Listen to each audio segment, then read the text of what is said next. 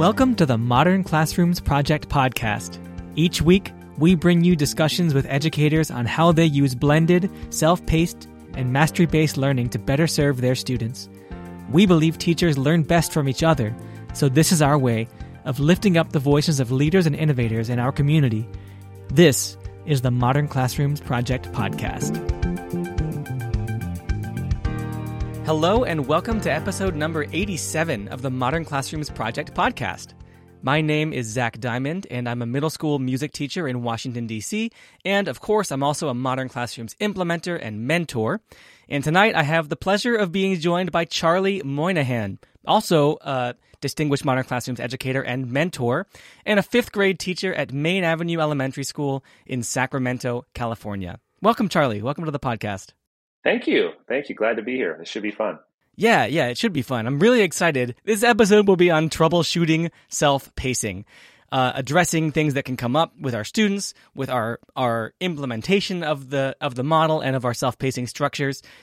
You know, Tony Rose said something really interesting a couple of episodes ago about how we've often said that there's no wrong way to do a modern classroom, and she and I sort of decided that actually that's not true. There are some wrong ways, and so, you know, you and I, both of us being mentors and also both of us being implementers, have some experience looking at problems in modern classrooms and trying to solve them. So that's what we're going to do here tonight.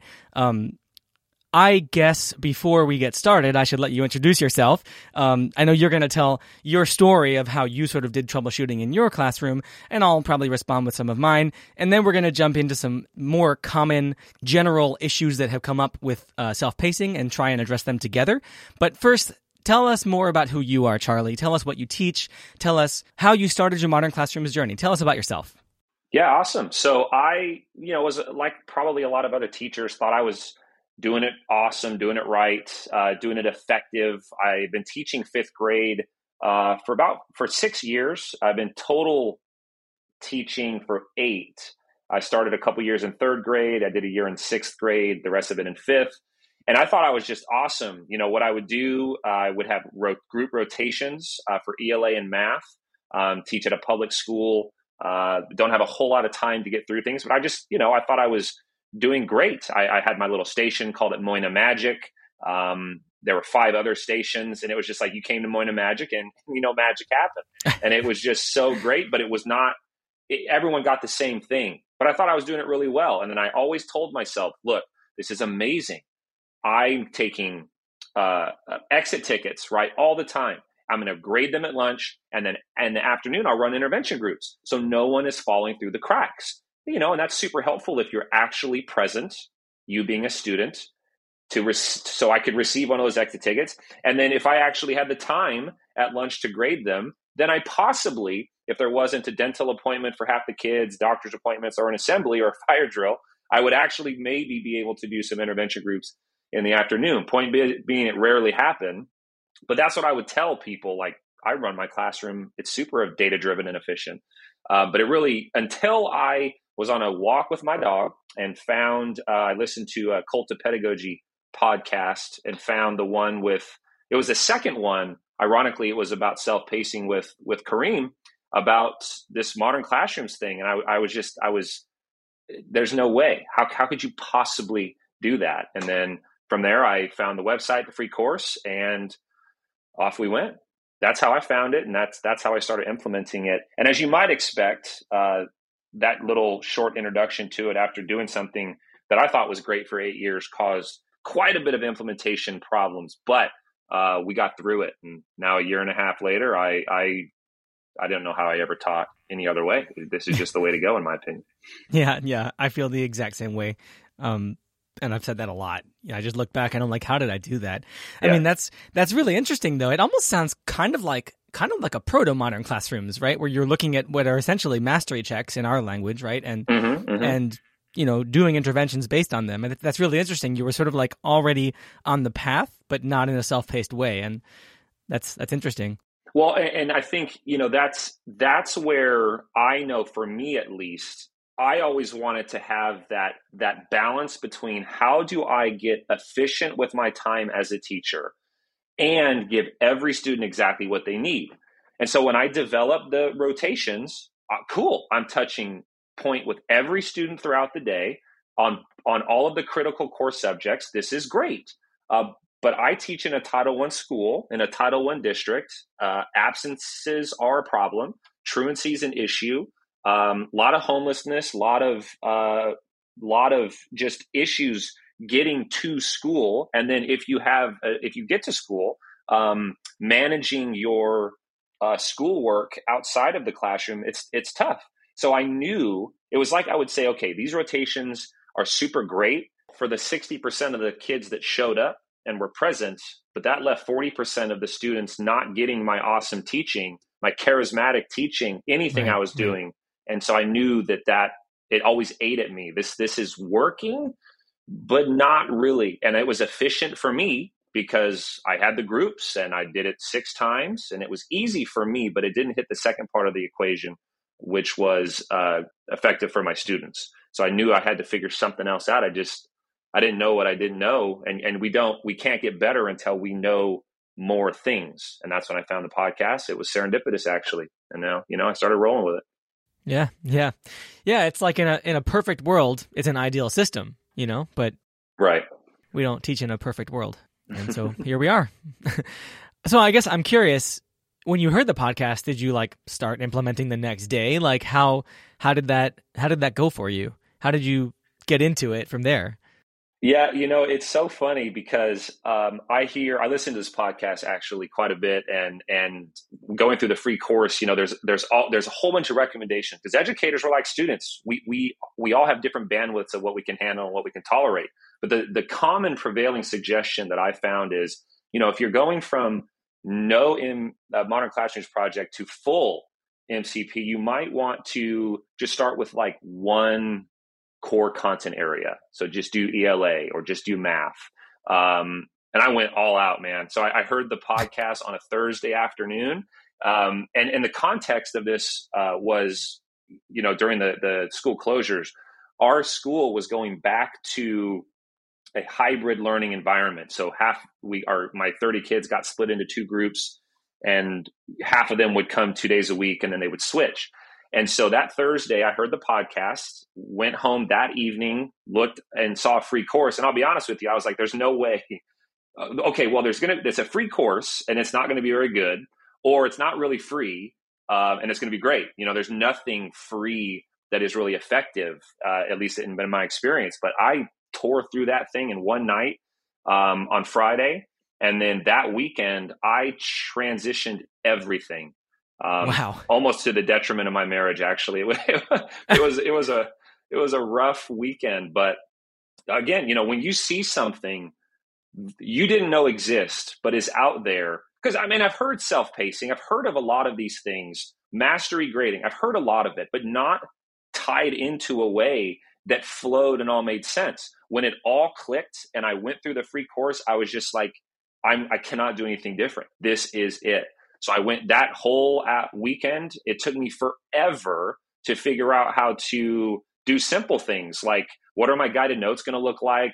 How am I going to, use a stylus? I don't have a touch screen. That whole weekend was crazy, but I got off the ground. And that Monday, the group A that started off hybrid learning, they were in a full self-paced environment. And so it was crazy, but I'm that kind of person. There's just no other way. I couldn't not do it once I realized that it was possible to do it.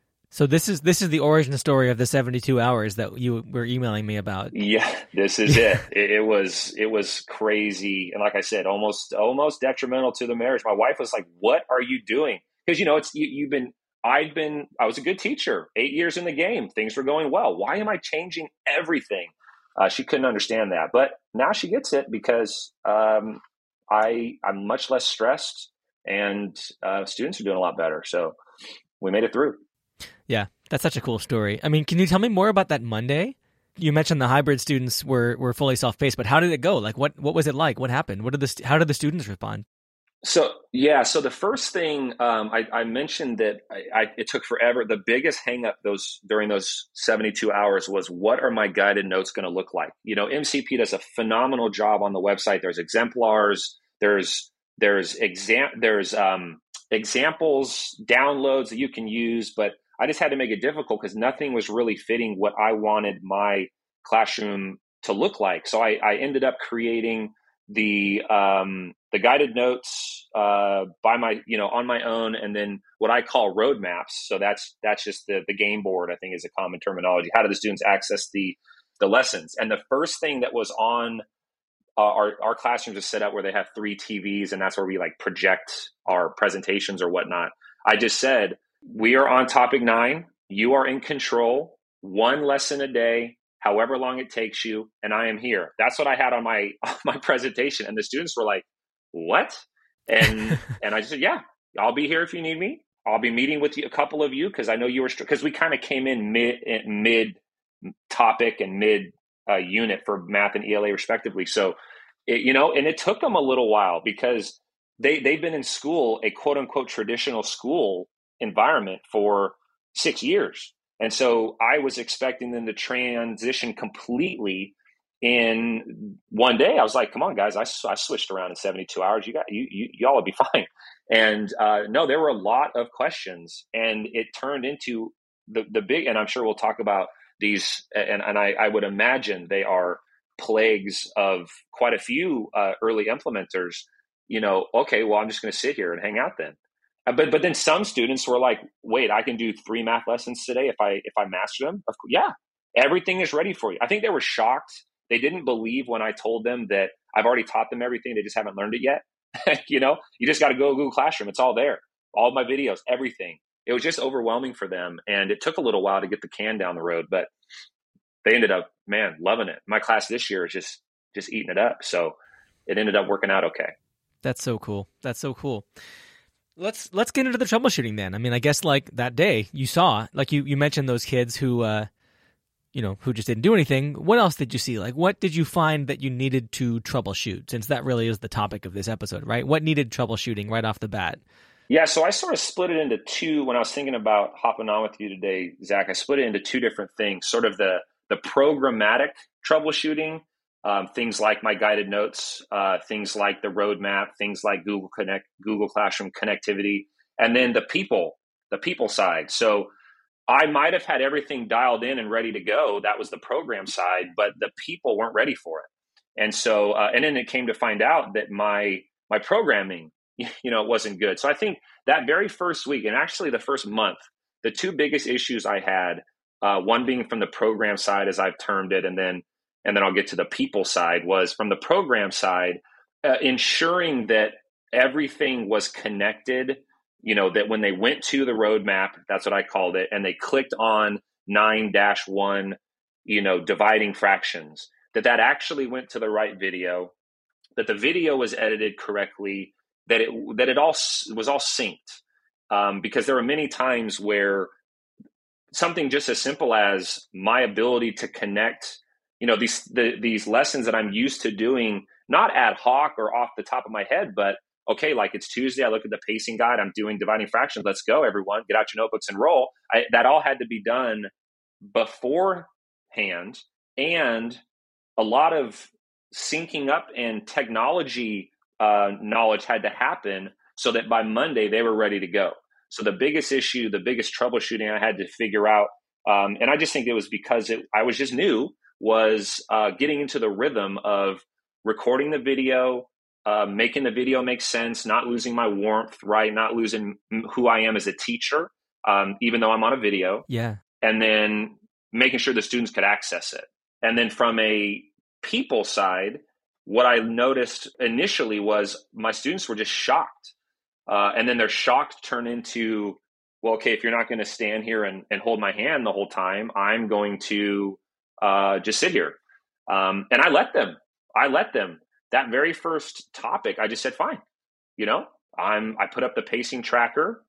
You see where you're at. If you're comfortable with that, that's your choice. And it's crazy. Everything changed after our first unit assessment because the students that were on pace and were supporting each other did well. And those that chose not to did not. And it created this little, self-accountability within the team. And they started rocking. So I think those are the first 2 issues that I encountered was, technology management and then getting the students to change their mindset on how they approach their own learning. Yeah, totally. The phrase that I often use to describe that is failing forward, right? Mm. It's almost like it is an intervention to not intervene in a way and let them see what happens, you know? Yeah. Especially if the stakes aren't that high, right? If it's just like a little test for your class or something. It's not like even a big standardized test, then these are fifth graders, you know, it's not like they're getting ready for college or anything. Exactly. It's a good time to learn. Like if I just sit here and don't do what I'm asked, don't fulfill my responsibilities in this class, well, I'll learn what happens. And what about like, what have you started to see or what have you seen as kids became more accustomed and sort of warmed up to the self-pacing that you have still tried to troubleshoot or still needs troubleshooting? What do you think more like on the long term? Yeah, I think the beautiful thing about the MCP is it is so simple even though it takes a little while to get up and rolling, but from a student facing side, it's not that challenging. You know, you come in, maybe you have a paper-based classroom. So you probably you being an implementer, you have a system set up where the students know where to go to get the sheets. They know where your video is. They understand the expectations. But I think just as people are people, there are some lessons and some units of study that are just more digestible with a self-pace and some that aren't. And I think what I continually have to fine-tune, and I've heard this from other mentors and the mentees that I've worked with, math seems to be a little simpler to understand from an MCP perspective. Like, okay, we're dividing fractions. So that's a core, that's like a specific skill, right? That has a clear beginning and a clear ending. Whereas main idea, same point or theme, it is a concrete skill, but having the students flush out their understanding and knowledge, produce effective writing in this environment, in this style, I routinely have to come back to the board and, well, okay, that video explaining, you know, topic sentences or engaging intros, something was up with it because all of this writing is flat. And since we've, in a large part, although it happens organically, remove the lecture, let's look at, you know, Tyreek's sentence and decipher it. Okay, well, what did you think? Okay, that's not really happening whole group, although it can, but predominantly we're doing this independently or in small groups. I really have to stay on my whole class progress in things that typically take longer than a math lesson. So developing an essay, doing a research project, I'm constantly trying to fine tune the ways that the students receive the direct instruction in a way that does not create a lot of quote unquote reteaching that just turns into I'm back to my old 8 years of teaching ways that is not serving everyone in the ways they need to be served. Right. But I like how that's a very like pedagogical answer. You know, it goes to like improving your teaching, improving the learning, really, troubleshooting in the sense of like improving as a teacher, you know, which is not so much a self-pacing thing as it is like, how can I most help you to understand this content? Which I also think speaks to the way that modern classrooms tend to just feel more content-oriented. We take away, like you said, modern classrooms can be very simple if they're implemented efficiently. And so, you know, we take away all the sort of extraneous stuff, the structure of being in a class, and you have a very simple progression that you just follow through the lessons. And so the discussions become less about what do I do, where do I go to find the work, you know, and more, can you explain to me what theme is? Can you explain to me how to divide by fractions or what have you? Right. And I think that one of the things, you know, if you look at the Modern Classrooms website or you bother to read any of the data that comes out, you know, one of the points is that there's so many teachers that report feeling less stressed because they have more of an opportunity to build relationships and work with their students more consistently. You know, it's not just the first 2 weeks of school, we're going to play a bunch of get to know you games. And then, okay, I think I already know you now. We're going to work for the next, you know, 7 to 8 weeks. So, or whatever it is. But I think that it's like with this structure, there's more time for us as educators to critically look at the pedagogical delivery, the curriculum design, rather than being pigeonholed and stuck in a pacing guide where we got to get through and just kick off a lesson a day. well, okay, the students, they're on their way, they're cruising through it. It may not be perfect. I have more time. I have more ability, more bandwidth to more critically think about how it's being delivered.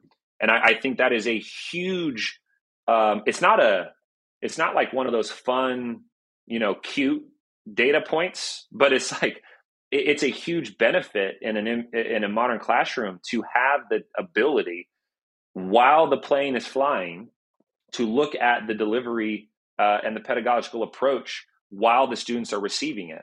I just think that's a huge, huge benefit. Yes, there's the building of the student relationships. Yes, there's the efficiency of looking at assessments, et cetera, et cetera. That's all good. But the work, the actual delivery of the work gets a lot more highlighting, because you really see, if you have students on all different paces and you have students that are on perhaps all different lessons, you really get to find out the weak points and the strengths of your lesson delivery. And I just think if you're just crushing through lessons on a daily basis in a non-modern classroom, you might feel that it's not good, but you may not be able to pinpoint, what was it because of the drama at recess that this lesson is not so great? Is it because I just got observed by my principal and that made me nervous? You don't really know, but it's in a modern classroom, you know, because you have the time to troubleshoot and look through the different parts of the process because you've already mapped it out. I just wanted to point that out. I think that's a huge benefit. I mean, that's really interesting. It's like no individual event or on a particular day, like the principal observation or something at recess, that doesn't affect the lessons uniformly because kids are doing them on different days. And so you really get to see the lesson for what it actually is. That's really interesting. And I also like that you mentioned the data showing that modern classrooms teachers report being less stressed. I think that those content-based discussions, that real teaching, that's the rewarding part of being a teacher. Mm-hmm. Certainly not disciplining children. It's not helping them find their work. It's talking to them about concepts that you're trying to teach them. And that's where you get those aha moments that are so fun for the kids and for the teachers to be like, I'm doing this right. Right. So yeah. Talking about those issues that you saw, on the first day and in the long term, I guess the more pedagogical ones, what did you do? How did you change up your modern classroom to facilitate better self-pacing? Where are you at now? How have you adjusted your implementation of the model to facilitate self-pacing better based on what you learned that didn't go so well?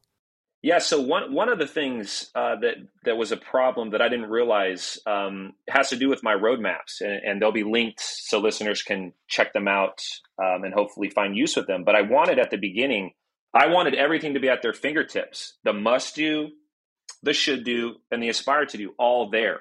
So what I did for every math lesson, for example, was have a little box that had everything for them to click on that took them wherever they needed to go. This particular box, and it was color-coded, blue was a must do, yellow is should do, et cetera. But what I found was a ton of questions, because you got to remember, I was implementing this during the pandemic. And so even when we came back to hybrid, I only had half of my students. And then the amount of those half that routinely came wasn't consistent. So while everything was available to them, and there was a unit zero where they could at their homes learn how to maneuver through our new classroom, there's something to be said about being able to walk students through the process, in person. And so it just became very overwhelming to have so many options available to them at one time. And so as you asked, how have I worked through that and how does it exist now? The roadmap still looks very much the same, but I've just removed some overt choices. I've made it in and out instead of, Cheesecake Factory, I guess would be a good example. I've taken away the choices, and not so much in the, you are now limited to what you can do, but just visually, it's not as intimidating. And that brings me to, because what would happen is the students wouldn't be able to get through all their work because they thought that they needed to check off every box for every lesson. And some students don't need the should do, everyone needs the must do, et cetera.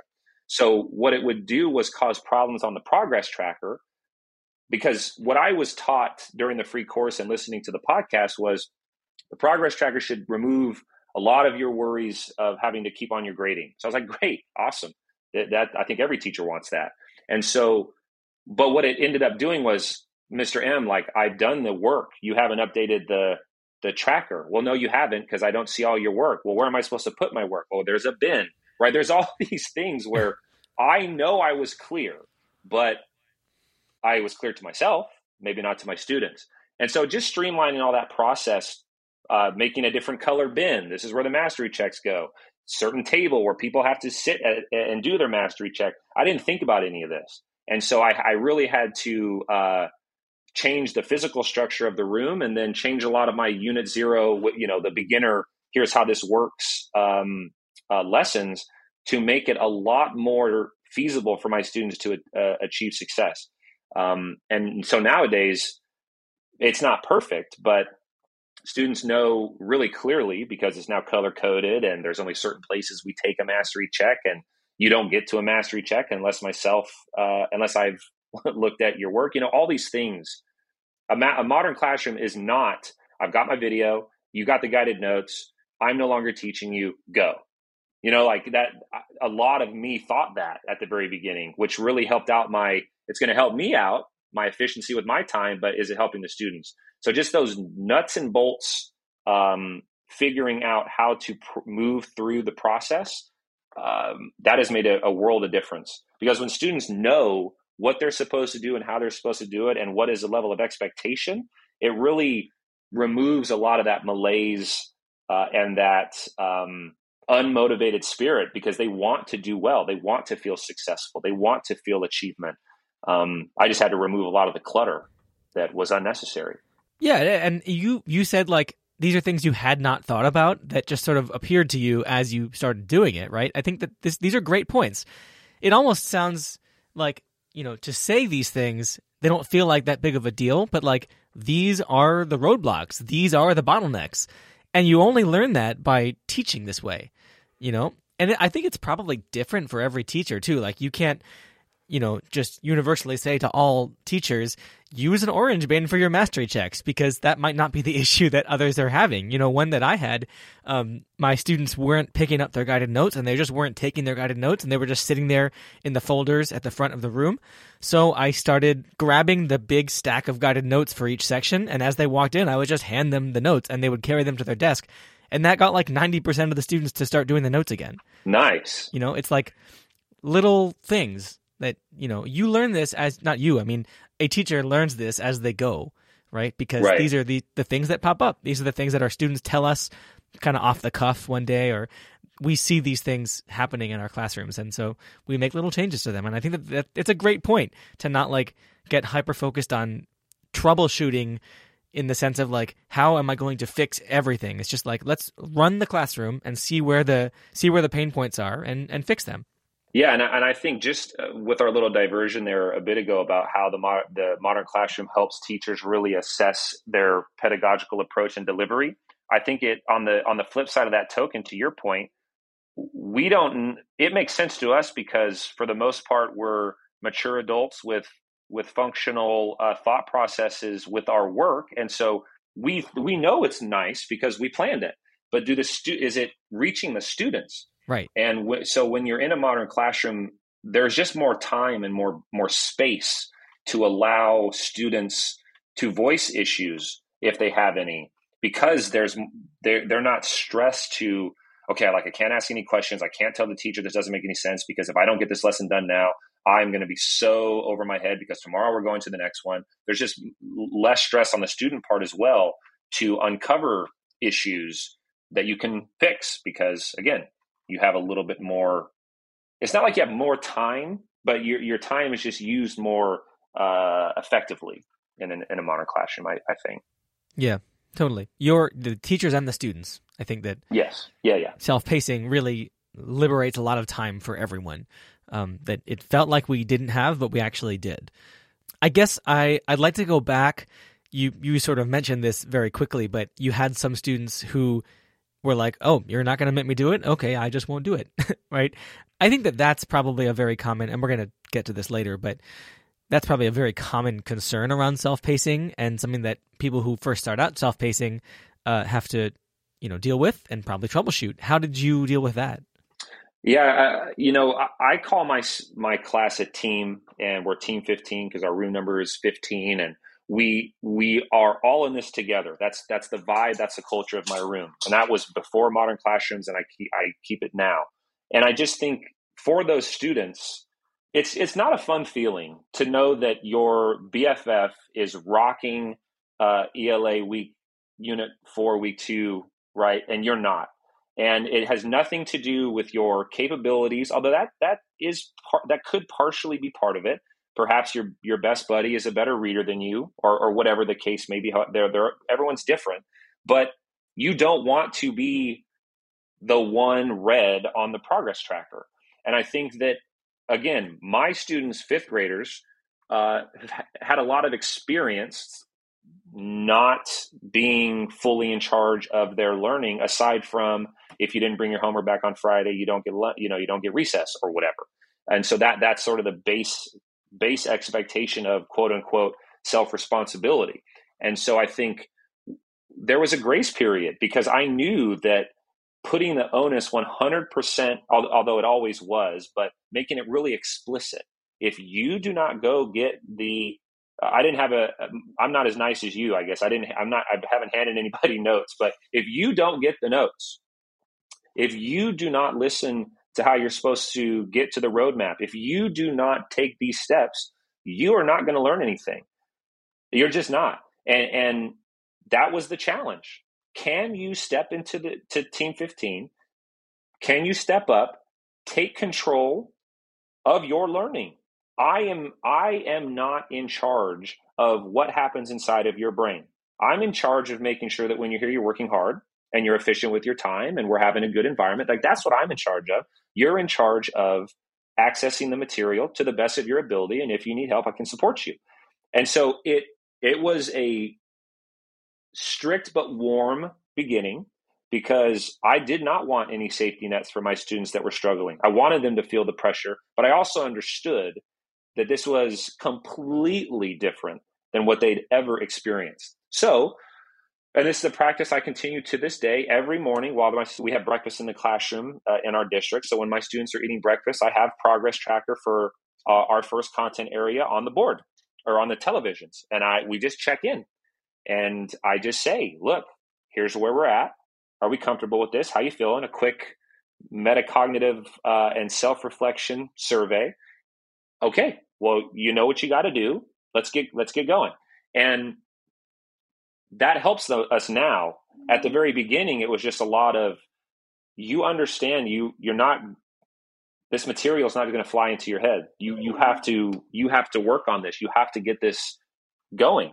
But honestly, for me, all it took was reviewing the progress tracker publicly on a daily basis. Students do not want to feel left out when they know they can do it. And then, there are some students that either are significantly behind grade level or they get pulled out for services. And so that's okay.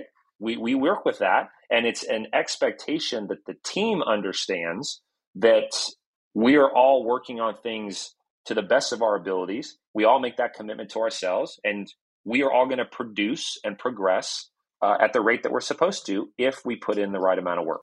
Yeah. Wow. That's amazing. I mean, anyone who thinks that school-age children can't self-pace, you heard it from Charlie. I mean, these are fifth graders. They're like 10, 11 years old, right? So yeah. That's amazing. I think that that idea of having the breakfast time as a time to sort of review all the different pacing trackers, that definitely reflects my experience, especially with my younger students. I mean, I teach middle school, and so my sixth graders are probably closest developmentally to your students, obviously, right, in age as well. Certainly. And I've talked about on the podcast before how, like, I had to really structure those sixth grade classes more than I did with my older students because I was teaching them all the same, and I found that the sixth graders – in a lot of classes, they just, none of them started working. Like there was no work at all. They were all just like, we can do whatever we want. Wow. Okay. Let's play and run around. And so, seventh and eighth graders are kind of over that by that point. But the sixth graders, I was like, okay, we need to come in here. We're going to line up at the door like we always used to. We're going to take seats sort of calmly and quietly. And I'm going to actually directly instruct the class for about 3 minutes to draw your attention to the pacing tracker and say, this is where we're at. Lesson 4 is on pace. you know, these students see me over here to revise and what have you. A very structured introduction to the class, which I think is, you know, my class is, because it's middle school, or much shorter, obviously, it's not the whole day, but it's the same idea, like starting off the period, or in your case, the day, by reviewing where everyone's at, what the class is going to do. It gives structure to the class, and I think that that is sort of the biggest piece of capital T troubleshooting that I did, and it sounds like you also did that, and it is definitely a good intervention. Absolutely. So before we go to the break, actually after the break, we're going to address some very common issues that I see coming up from, you know, on the Facebook group and the Slack group, sort of the Modern Classrooms community, and sort of treat it like a little mini Q&A. We're going to address some specific troubleshooting scenarios. But before we do that, I'm curious to hear from you as a mentor for Modern Classrooms. What are some of the common issues that you have helped your mentees to troubleshoot? And we may hear these echoed in the specific cases that I pulled for the post-break section. But what have you helped your mentees to work out as a mentor? Yeah, so I think, again, I'll put it into a program side and then a people side. The number one program side issue that I notice my mentees have is they try to replace. It's kind of scary when you think about the fact that you're not going to be direct instructing the class, right? So that's a little intimidating, or you feel a little sorrow for that. So what do? You put, 17 paragraphs on a Google slide, and it's like, well, you're essentially doing the same thing. It's just now a 12-minute video instead of your 12-minute chat in front of the room. And so really getting teachers, the mentees I've had the pleasure of working with, to understand that remove a little bit of power from your mighty hand and your mighty voice. It doesn't give the students the minimum of what they need to be successful. And then the ones that don't need any more, they can go. So your slides do not have to be crazy inventive with a lot of text. They should be actually the opposite of that. And then you can supplement that in the collaboration, in the revision process. There are ways that you can still insert yourself into the lesson. It does not, your whole awesome story filled with tangents to incite interest in your lesson to the whole class live, does not need to fit on a Google slide. There are ways to augment that and really just focus on that one submission, or I call it a submission because that's what the mentees do, but the designing of the instructional video, less is more. Less is more. And then I think another big one on the program side, I guess this is the people side as well. What do I do? Okay, great. They're all self-pacing, but they're all turning in their mastery checks at the same time, or they all want me to, check their practice at the same time. How do I handle that flow? That is definitely one that I've worked with mentees with quite a bit. And I know because I am cool enough to get sort of the backstage view here. We'll be covering a little bit of those in the Q&A, so I won't steal too much from that now. Yeah, and that's fine, because I definitely respond more to the first one. I mean, like my experience, one of the most common pieces of feedback that I give as a mentor, probably to every single one of my mentees, literally every single one, is to chunk down the videos. And I like that you frame it from the idea of like teacher control. I know that we, as the teachers, we think a lot about our content. And so we think something's really cool and we want to present it to the class and have this wow moment where all 25 or 30 of the people in the room are like, wow, it's math or whatever, right? I think that there's some kids who are just not going to be there with you, and forcing that on them actually makes you seem less interesting to them and less relatable. And so I feel like I've learned to be okay having those moments come up in small groups, or even in a one-on-one conversation with a student.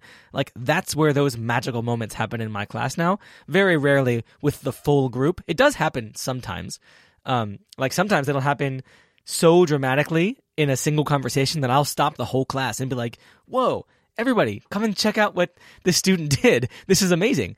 Or something like that. It happens. But yeah, chunking down and not filling the lessons with that fluff that we want to say to our students, but isn't actually necessary to, this is not what I would actually say to the mentees, because that's really that's not been my observation, but just breaking down the lessons you know, into smaller pieces. You know, I definitely think that shortening the videos is great, but the way that you do that is by teaching less content.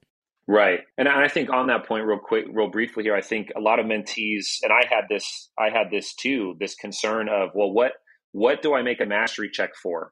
You know, is it for is every lesson super important? Just the must do's, do the should do's, do they need a mastery check? And my rule of thumb for my mentees is, if you are going through the trouble of creating guided notes, not the trouble, I mean, that's the work, but if you're going to bother yourself by making a video and guided notes, then that deserves a mastery check. And if it's something that is not critical to their understanding, it probably doesn't need notes. It probably doesn't need a video. And as you said, Zach, it can be addressed in small groups. Yeah, it might not need to be taught to everyone. There you go. Yeah, totally. That's fantastic. So we're going to hit on this a little bit more after we come back, but now we are going to take a short break, and we will be back in just a minute. Hi, everyone. It's Kareem here from the Modern Classrooms Project. I just wanted to share some exciting news about our big virtual summer institute this summer, the summer of 2022. Now, as many of you all know, the summer is one of the most popular times for folks to learn our model. It's a time where folks can take a step back from their normal classroom experience and really rethink and redesign their approach to teaching and learning. And this summer, we plan to train 3,000 educators this summer. Now, educators come through a variety of ways. You can enroll individually. You can enroll through a school and district partnership. And this year, we have some pretty awesome regional scholarship opportunities. These are scholarship opportunities for educators. If you're located in D.C., New York City, Connecticut, Chicago, Seattle, the Twin Cities, or Tulsa, these are folks who can just apply if you're an educator in these communities. And if you get accepted, you get a full scholarship to our summer institute and some really great perks, including a $500 stipend. So check them out. You can just go to modernclassrooms.org/scholarships to see the regional scholarships. And you can just go to our website and you'll see at the top announcement bar, you can learn more about our virtual summer institute, see the variety of ways you can enroll individually or collaborate with us on a school or district partnership. I hope everyone's doing all right. Good luck with the rest of the year. Thank you for all that you do. All right, folks, we're back with Charlie, and like I was saying before the break, I'd like to spend the last little part of this episode addressing three specific self-pacing issues that I've helped my mentees to troubleshoot, and I've also seen sort of come up in the Modern Classrooms community, kind of like a mini Q&A here, because both of us are relatively experienced mentors. So my hope is that this will be helpful for some of the listeners who are dealing with these issues or similar issues to these. The first one I want to tackle is teachers who find that all of their students are behind pace. And teachers would say that they're concerned that these students won't get to all the materials and they may actually fail the class.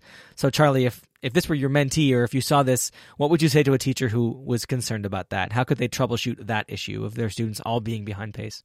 Yeah, so I see it in sort of two parts. And I think one of the things is if you're concerned that your students won't get through all the material and they'll fail class, it's possible that it hasn't been made clear that while the students are self-paced and there's an on-target lesson, behind lesson, etc., there is an end point. We will be taking an assessment. This lesson, this topic, this unit, whatever verbiage you want to use is coming to a close. And if you have not done the necessary work to prepare yourself, you will fail. But there's good news. And that's the first part of this about worried that all students are behind pace. You could typically find out, at least in my experience and the experience with my mentees, pretty early on in a topic that you've prepped for. And what I mean by that is a string of videos and lessons that you've produced, if it is not going to work with the majority of your students. And I think that, again, the beauty of the time, the space that a modern classroom provides you is while it would be a little bit unfortunate because you've already prepped and done the necessary work, you can change and redo. And I think that a lot of times, I know for me specifically, when I finish recording my videos for my lessons, I want to wrap that thing in a bow and be totally done. I've done it. Go kiddos, get rocking. And that just simply is not always the reality. Maybe my pacing within the planning of the unit was just too much. And so I think if you find yourself looking at a progress tracker that is all red, that's a you problem. I would say first, not a student problem. What have you done to put too much on their caseload for that week? How many must do's are you giving them? It's likely if all of your students or a significant portion of your students are behind, you've given them too much. And there's a way that there's ways that you can ameliorate that by just adjusting. You know, maybe not every lesson is a must do. A couple of them could probably be should do's if this is truly an issue. And then you just adjust accordingly. That's how I would approach it. That's a great answer. I mean, that's pretty much exactly what I was going to say. So I guess I would say it's a great answer. I think we agree. What is within this teacher's control, right? What's within the teacher's control is what they put in front of the students. I feel like if I were in that scenario, I would look at that and say, this is strange for me. I know my students can do better than this because they have. I mean, if it were my first unit, I guess I would have no baseline, but I know from experience that students are able to self-pace. I think that I will take that as read, right? I'm going to take that for granted. That's an assumption I'll make. And so if all of them are behind, something is wrong with my lessons, and recognizing that it was something that I did, I would extend the end of the unit. You know, I would make the unit longer, and then for next year, I'd make a note. I need to change how I teach this to make sure that everyone learns it. I've done this on individual lessons, you know, like when I see all my students, not for an entire unit. I've never had the experience that all of my students are behind pace for an entire unit, but I have had lessons that I didn't teach effectively. And so I know like every single student is getting an R on this, which means they submit something and they all have to revise, every single one, right? Clearly, I'm not teaching this right because they're all doing something, but they're not doing it right. And so that's on me. And so it'll kind of be annoying for me for that couple of days when all of them need to check in with me and get help. If I'm lucky, it's something that other students can help with and I can help them to help each other and take some of the burden off of my own shoulders. But I will extend the pacing. I'll just, stretch that lesson out for a couple of days because we need the time. I need the time to check in with them. They need the time to learn it. So when it's on me, I will extend the end and accommodate that. But yeah, definitely. I think that's a great answer. All right. Next one. It says, some students don't do any work. Without daily instruction on what to do, they don't seem to be able to manage their own time or have any sense of urgency, and they are many lessons behind.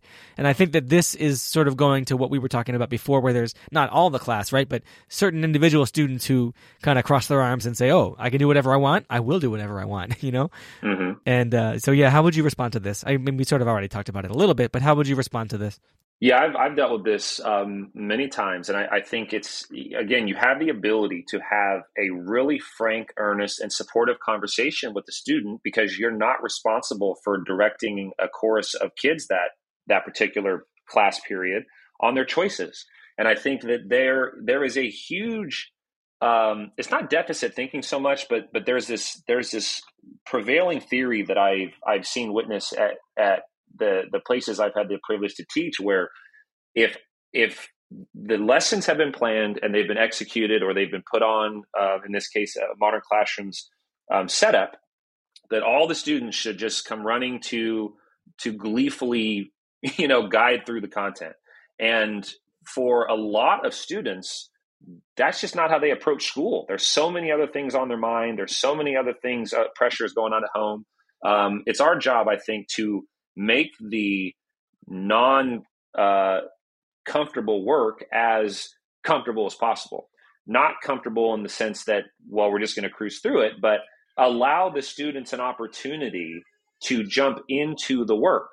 What can you do so you're struggling with this. I see you're behind. What do you need? Let's get you in on it. And having that conversation with the student one-on-one allows them to find out what is needed. How can I succeed? What you're giving me this one-on-one attention, and this is positive. I'm not in trouble, but student, you're not doing what you need to be successful. How can we get you there? That is just goes a long way for students to get picked up and on track. Yeah, absolutely. I agree completely. I think that interestingly, this question is, or this, I guess, this statement, right? This issue is not exactly indicative that you need to troubleshoot your self-pacing. I mean, there are just students who are sometimes not motivated. That's the reality of teaching, even in traditional classrooms.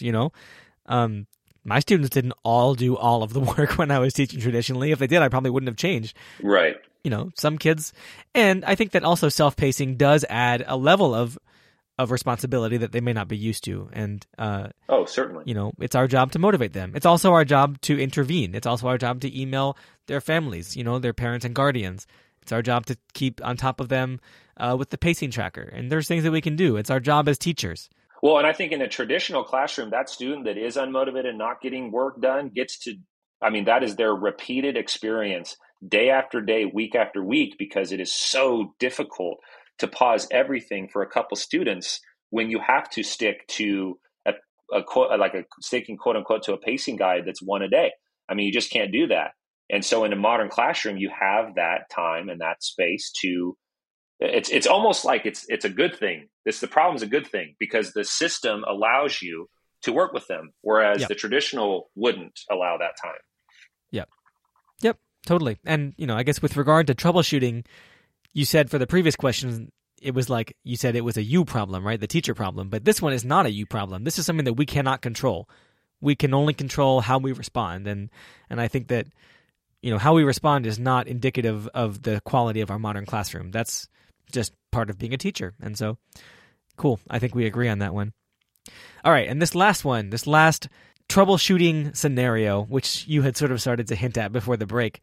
It says, I am overwhelmed by the number of submissions I need to review, and this is becoming a bottleneck to my students effectively self-pacing since all their work needs to pass through me before they can move on. This is an actual scenario that I have discussed with my mentees and also with people online. So how would you respond to this?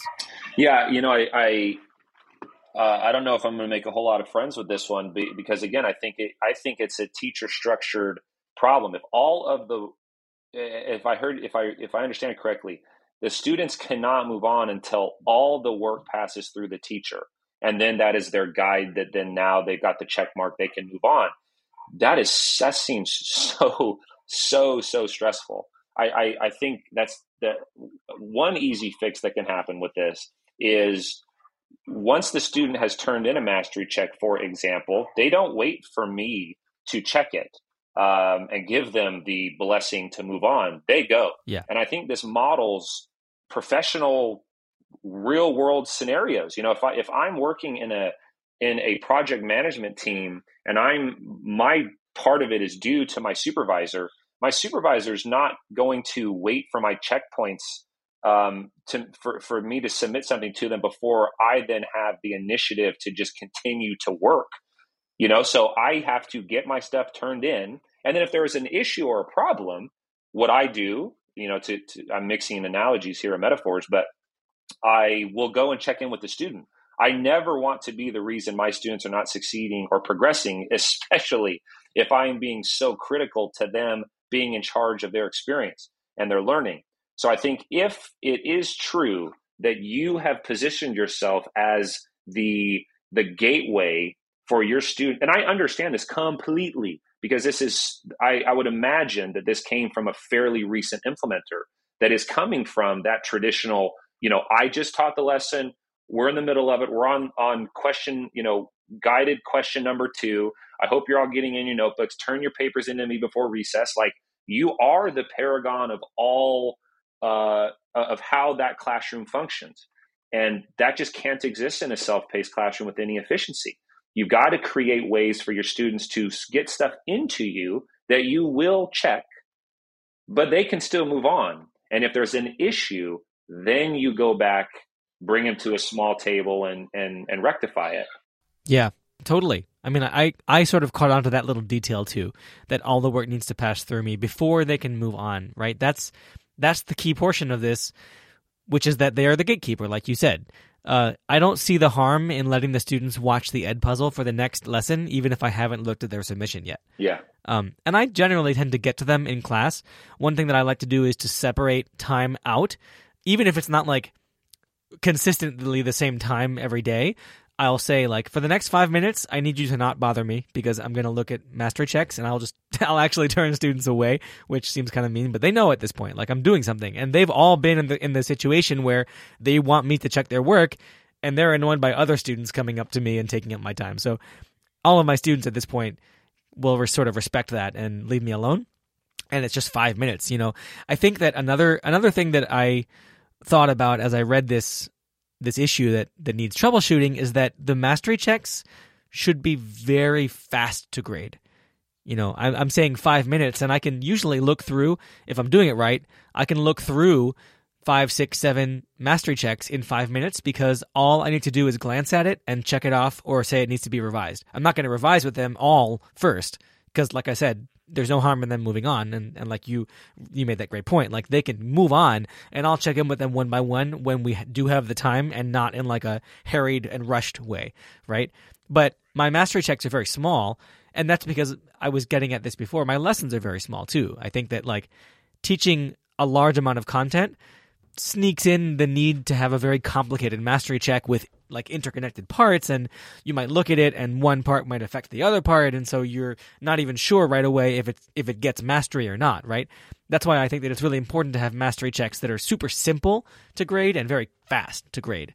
Yep. And I've always said this on the podcast, and I still will continue to say it. I think it's better to have 2 short lessons than one big lesson with both concepts in it. So your unit might be a little bigger, but it's the same amount of content. It's just more checkpoints, more times for you to see it. So even if you are the gatekeeper, which I don't think you should be, I agree with you completely, but even if you are, you know, it doesn't take you that long to be the gatekeeper. You get through them real fast. Right.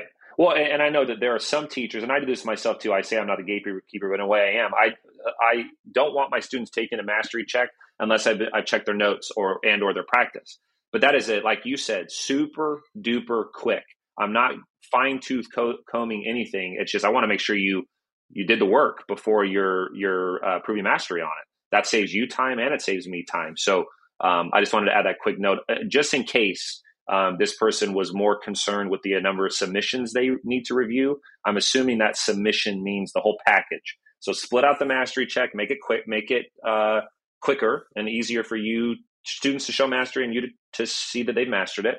And then if you're requiring any note checking or practice work, that should also model the mastery check and be lean and not require a lot of checkpoints. Yep. Just wanted to add that in. Totally. It kind of goes to what you were saying before about what gets a mastery check. You know, it's not like we're giving our kids a unit test at the end of every day, right? Right. It's a small piece of work. It's a small piece of work. And it does require some planning to come up with the work that both, you know, gauges their mastery, but also lets you look at it quickly and just do it fast. Check it off. Say, yes, you can move on, or we need to revise together. But yeah, great answers, I think. Great. Well, Charlie, thank you so much. It's always fun to talk with another Modern Classrooms mentor about mentoring. I feel like it's a fun job. You know, I like teaching about teaching. I like talking about teaching, obviously. Here I am on the podcast. But yeah, this has been a fantastic discussion. Before we sign off, how can our listeners connect with you, Charlie, if they want to, you know, connect with you, hear more, talk to you about stuff? How can they connect with you? Yeah, awesome. So it's kind of a weird answer because I love connecting with people and supporting and helping, but I am odd in that I have absolutely zero social media accounts. So you can, if you're interested in connecting, send me an email at my Modern Classrooms email, charlie.moynihan@modernclassrooms.org, I believe. Or I have a website, moinathoughts.com, where I do blog posts, and there's ways you can educationally and parenting focus, things of that nature. People connect with me through that as well. But this has been a blast. I really appreciate you having me on. Absolutely. Thank you so much for joining me. I've had a blast too. Listeners, remember, you can always email us at podcast@modernclassrooms.org. And you can find the show notes for this episode, which have some of Charlie's roadmaps. You can see the revisions he made to them. You can find that at podcast.modernclassrooms.org/87. And we'll have this episode's recap and transcript uploaded to the Modern Classrooms blog on Friday, so be sure to check there for that if you are interested. But otherwise, thank you all for listening. Have a great week, and we'll be back next Sunday. Thank you so much for listening. You can find links to topics and tools we discussed in our show notes for this episode. And remember, you can learn more about our work at www.modernclassrooms.org, and you can learn the essentials of our model through our free course at learn.modernclassrooms.org. You can follow us on Twitter, Facebook, and Instagram at Modern Class Proj. That's P-R-O-J. We are so appreciative of all you do for students and schools. Have a great week, and we'll be back next Sunday with another episode of the Modern Classrooms Project podcast.